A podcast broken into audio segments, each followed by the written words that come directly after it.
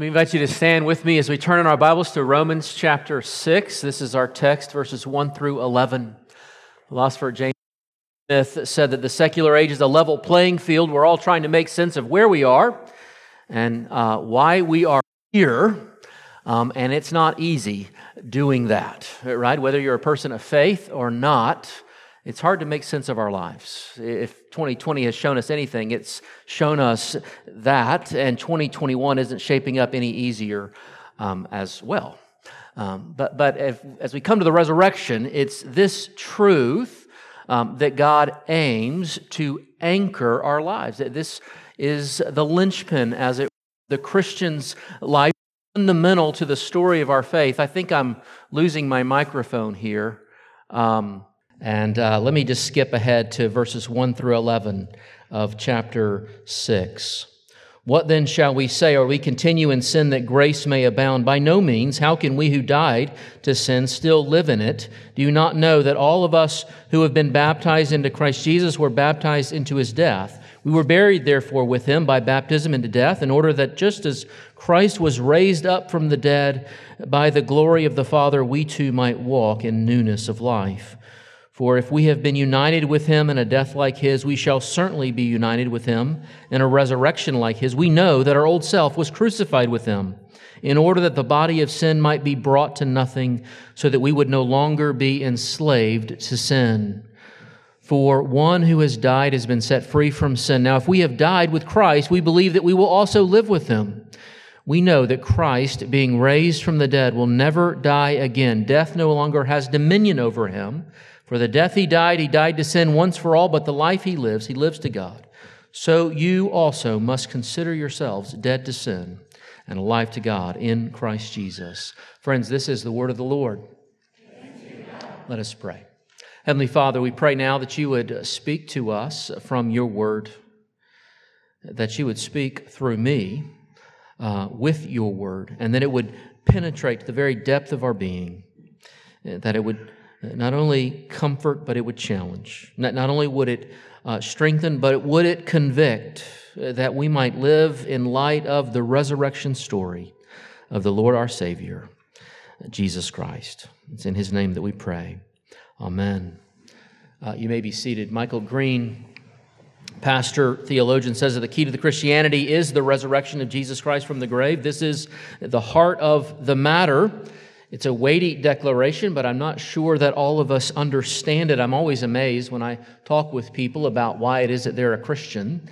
Um, and as I dig a little bit, I understand that um, our grasp on those tenets, which are at the core of the Christian faith, is shockingly low.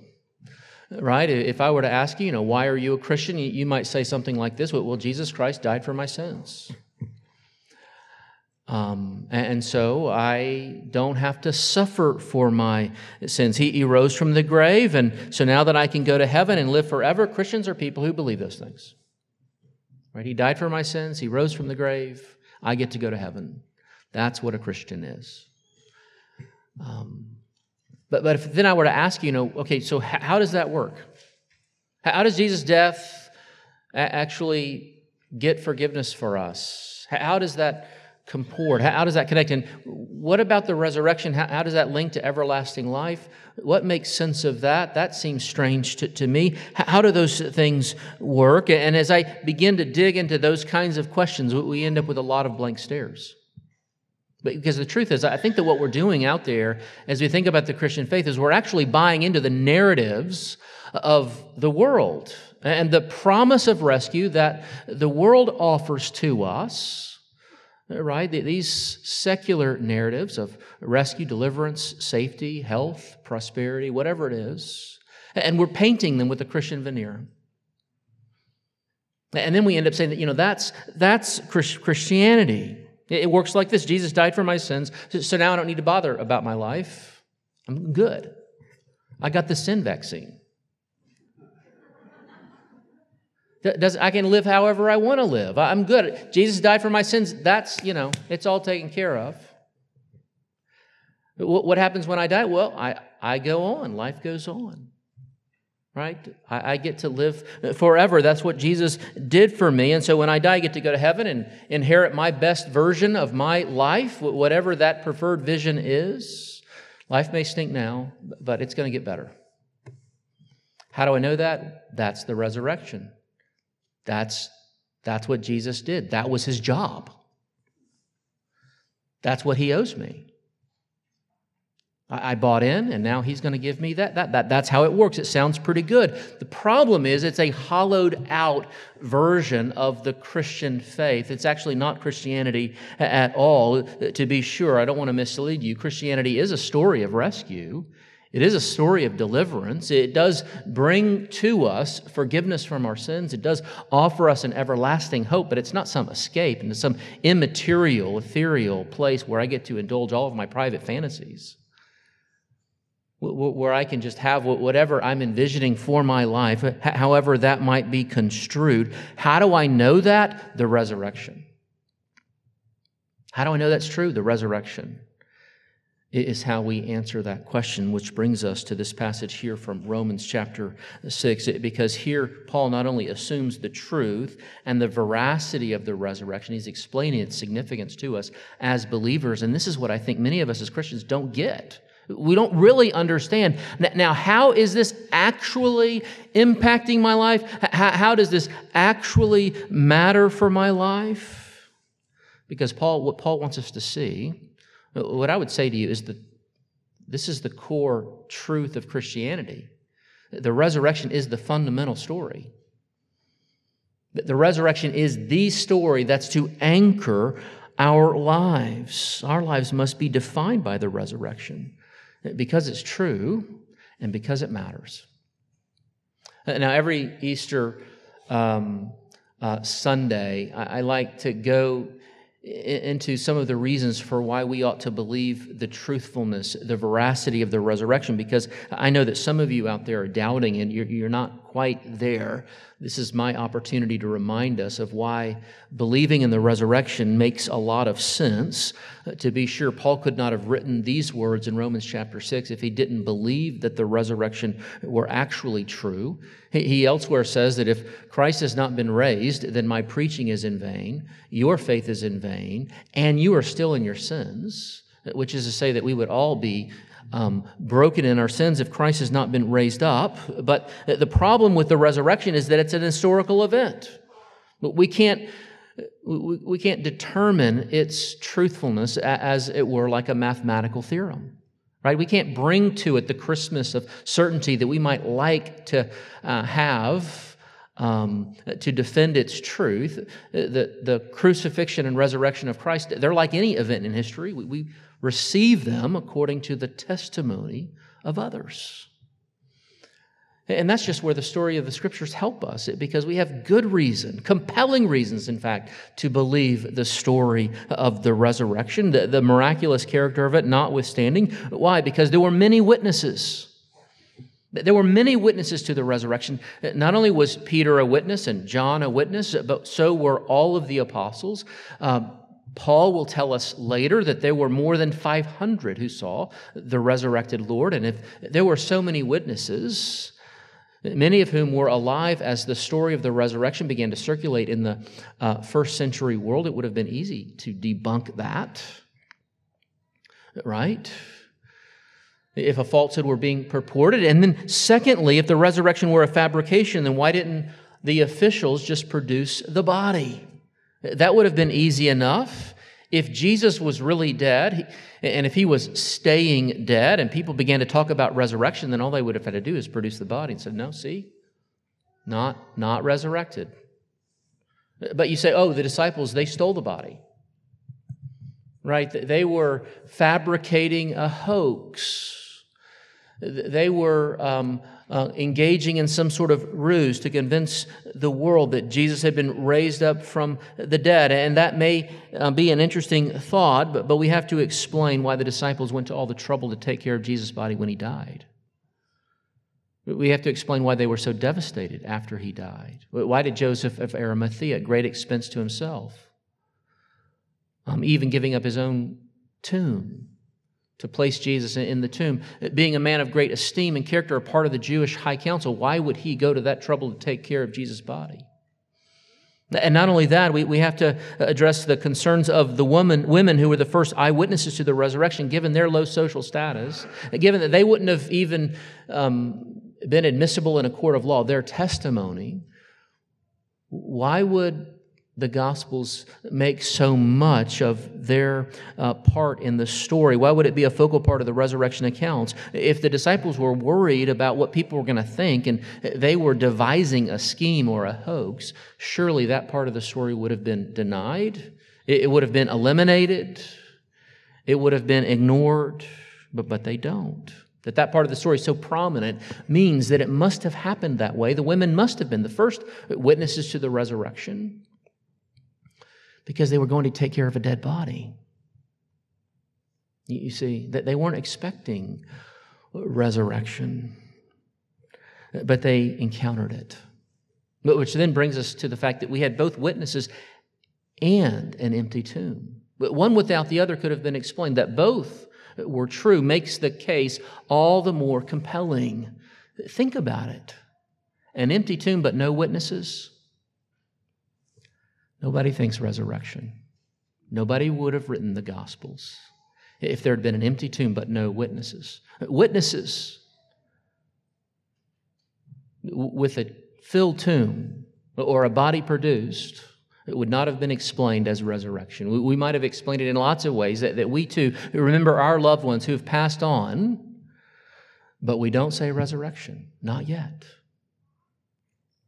You see, there were both witnesses and there was an empty tomb affirming the truthfulness of Jesus' bodily resurrection. I recognize that there have always been those throughout history have said, oh, no, no, this couldn't have happened. That the disciples were reimagining the Lord Jesus Christ. They had um, um, this new awareness of how Jesus was going to live on in their lives and carry the ministry forward as they um, imagined him to be present with them through his spirit or some otherwise uh, notion. The problem with such uh, ideas is they just don't fit with the New Testament, just flat out. This is not what the New Testament is telling us about the resurrection of the Lord Jesus Christ. This is why Jaroslav Pelikan says that if Christ has been raised, nothing else matters. If Christ has been raised, nothing else matters. And if Christ has not been raised, guess what? Nothing else matters. You see, this is the story. This is the story upon which all history turns. It's the story that changes everything.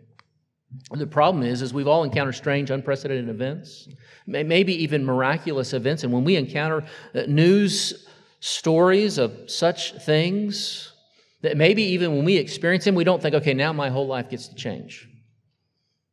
This ought to change everything about my life. And so we've got to ask this question, right? What gives? What is it about the resurrection that demands that my life be redefined, recast? Reinterpreted. What is so significant about the resurrection that I ought to engage in that kind of um, re envisioning of my life? Well, it wasn't just a miraculous historical event, right? It was a promised event of a particular person. The disciples had come to believe that Jesus was the Messiah that he was the one promised long ago. What they didn't envision is the cross. What they couldn't have anticipated was the resurrection. When Jesus died on the cross, that they thought, okay, end of the story. That they didn't know that Sunday was coming. They didn't know resurrection was coming, that they didn't have a full grasp of the story, and so they didn't understand its significance or, it was, or its meaning. And that's what Paul is helping us understand here in Romans chapter 6, because he's saying that with Jesus Christ, not only did something happen to him, something happened to us who've put our faith and trust in him. He says that we've been, in verse 3, baptized into his death. As we read on, he describes that we have a union with Christ, verses 5 and 6. And stepping back to the broader context of Paul's letter to the church at Rome, we know that Paul is talking about Jesus in a similar way that he's spoken about some other person that we had a union to. Specifically in chapter 5, Adam, the first man, who, though was born perfect in the garden, sinless, fell into sin, and with him, Paul says, we too fell into sin that we too were bound up with his corruption and his brokenness. As it were, we were united to Adam. And for that reason, all of the world, all of humanity has been corrupted. All of the world is guilty and broken. But in Jesus Christ, we have, as it were, a new Adam. We have a new chapter in the story one who has come from God the Father to undo the, the guilt and power of sin, which was bound up with Adam and all of his lineage. Paul's logic is simply this what Jesus did, we did with him. That's his logic. What happened to Jesus happened to us. If it happened to Jesus, it's happened to you, and thus we have our freedom. And so, what Paul's going to say is, we've been crucified with him and we've been raised up with him, crucified and resurrected in and through the Lord Jesus Christ. That, that means that we were with Jesus on the cross, we were with him in the grave, and now we are out from the grave with him as our risen and victorious King. But look again in verses 3, 4, and 5. Do you not know that all of us who have been baptized into Christ Jesus were baptized into his death? We were buried, therefore, with him by baptism into death, in order that just as Christ was raised from the dead by the glory of the Father, we too might walk in newness of life. For if we have been united with him in a death like his, we shall certainly be united with him in a resurrection like his. You see, there's the link, right? We are united to him, and so what he did, we did. Not because we did it, but because we were with him. That's what Paul's saying. Because we were with him by virtue of our faith and trust in and through the Lord Jesus Christ. And the significance of that is profound because that means that Jesus' victory is ours. That's why he can say in verse 7 we've been set free from sin. Or as it reads in the original, justified from sin. The penalty of sin no longer um, is set against us. But later, Paul will write, For there is therefore now no condemnation for those who are in Christ Jesus. That, that he's eradicated that penalty because it has been satisfied in the Lord Jesus Christ. The reason why our sins are forgiven is because they have been paid for through the sin offering that is Jesus Christ. But that's not all. But Paul says that we too have been raised up unto a new self. An old self has died, and a new self has been raised up. As Jesus was resurrected from the grave, so too will we. Verse 8 If we've died with Christ, we believe that we will also live with him. Therefore, in Jesus Christ, we become new, a new person. Elsewhere, Paul will write If anyone is in Christ, he is a new creation. The old is gone, the new is come. That's great. The old is gone, the new has come. We are new in and through the Lord Jesus Christ. And I recognize that that new self still awaits a glorious um, and physical manifestation when we're given new resurrection bodies like the Lord Jesus Christ now has. But we don't have to wait to taste that newness until our resurrection. Paul is saying to us, and this is what's so profound about what he's saying, is it's now. We have it now. We have that newness now. Not in fullness, but it's real. In your worship guide, you see the quotation by Tom Wright. This is what he means. The Messiah's resurrection means that those who are in the Messiah now stand and must walk on resurrection ground. We do not wait until the final bodily resurrection before beginning to walk in newness of life. Hopefully, it's beginning to make sense. It, it's coming into focus. Jesus' story is our story. That's what Paul's saying. Just because we aren't fully new doesn't mean that we're not truly new. In the Lord Jesus Christ, we are new because the old self has been crucified. We, we have been set free from the power and the guilt of sin and raised up unto a new self in whom we should walk, and in him we now walk. So, so some key things flow forth from those truths. First of all, it means we should never despair of our lives.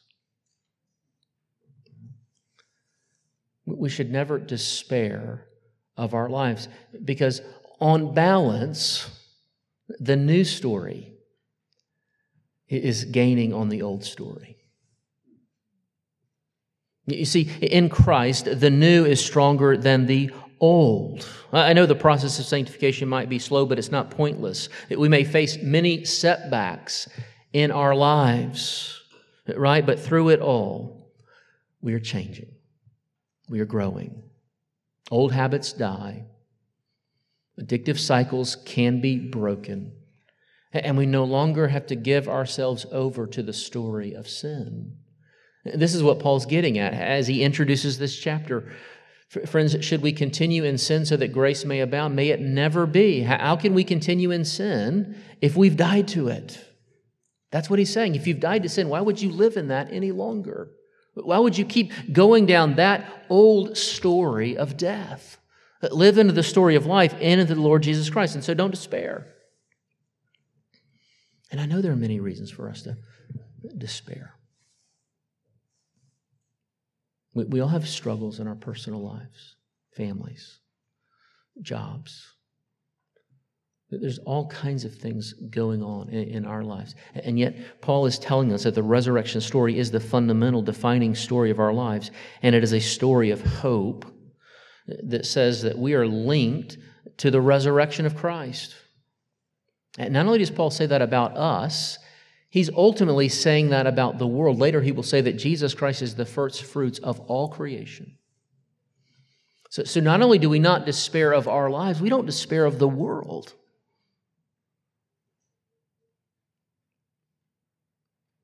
Because the resurrection and all of its fullness is coming. That's a hard thing for us to say right now in 2021 as we look around us at all the despair, all of the sorrow, all of the hardship uh, that we see in this world. As we look back on 2020, now 2021, I, I couldn't believe this. I read this this past week. Last two weeks in the United States, there have been 20 mass shootings. 20. We, we don't even know it.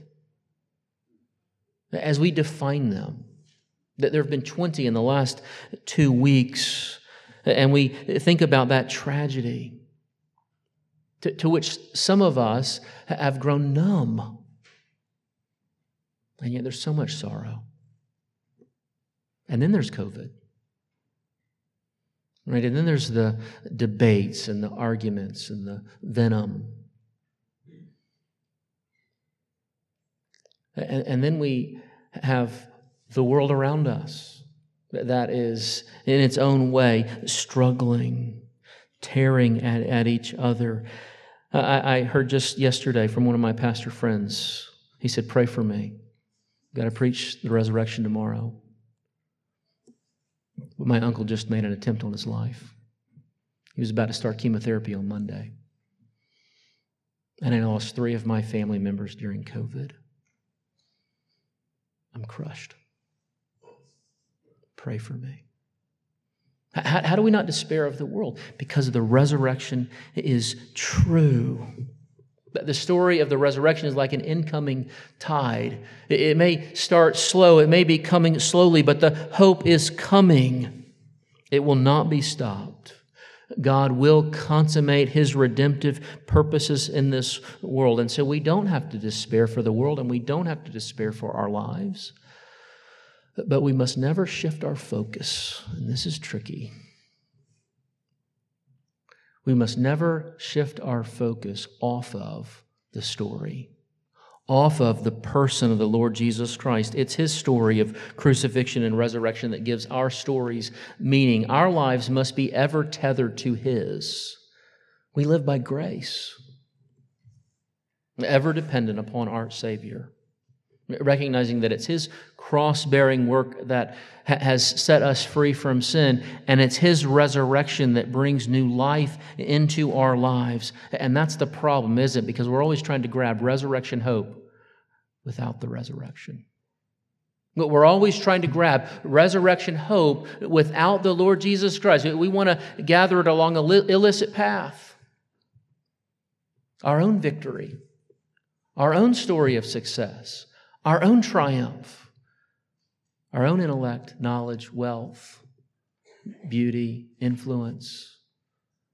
Whatever the story of our success is doing, we keep wanting the blessing of resurrection, and yet we want to unhinge it from the story of the cross. And so we end up settling for a counterfeit. You can't separate the two. You can't get to resurrection without crucifixion. And friends, we can't live into that story of victory without following Jesus into that sorrow of the cross. There's only one path to that blessedness of the resurrection, and that's by identifying with Him in the whole story baptism into death and resurrection unto new life.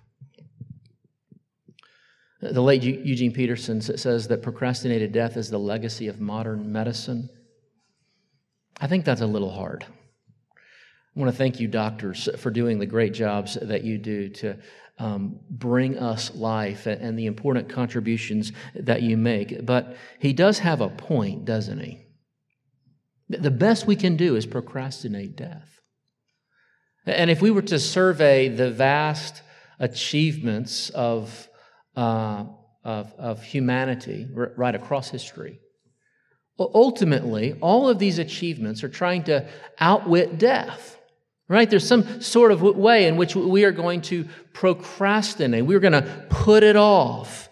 All of the things that, that have come the wheel, the compass, the calendar, the clock, the printing press, the computer, the, the iPhone, all of the te- technology that we marvel at, ultimately, we're hoping is going to bring us some better quality of life, and yet we know it cannot stop it. It cannot ultimately and finally put it off. Left to ourselves, our best moments are merely more advanced end of life care strategies. That's kind of what we're left with. Better end of life care strategies. What we need is, is a new life strategy. That's what we need. And friends, that's what the resurrection is all about. That's what God is giving to this world a new life strategy, ultimately bound up in and through Him who has defeated the power of death. Some of you may have heard the story of the 73 year old uh, Kenyan uh, farmer who is tending his beans and potato fields um, and while he was uh, attending to his crops, a fierce leopard charged to him, sinking its teeth into its wrists and beginning to maul him with its paws. And, and just at this moment, this 73 year old uh, farmer somehow kept his head. I don't know how he did this. Um, but he did what any self respecting peasant farmer would do. He took his other hand and stuck it into the mouth of the leopard, grabbed hold of its tongue, and yanked its tongue out.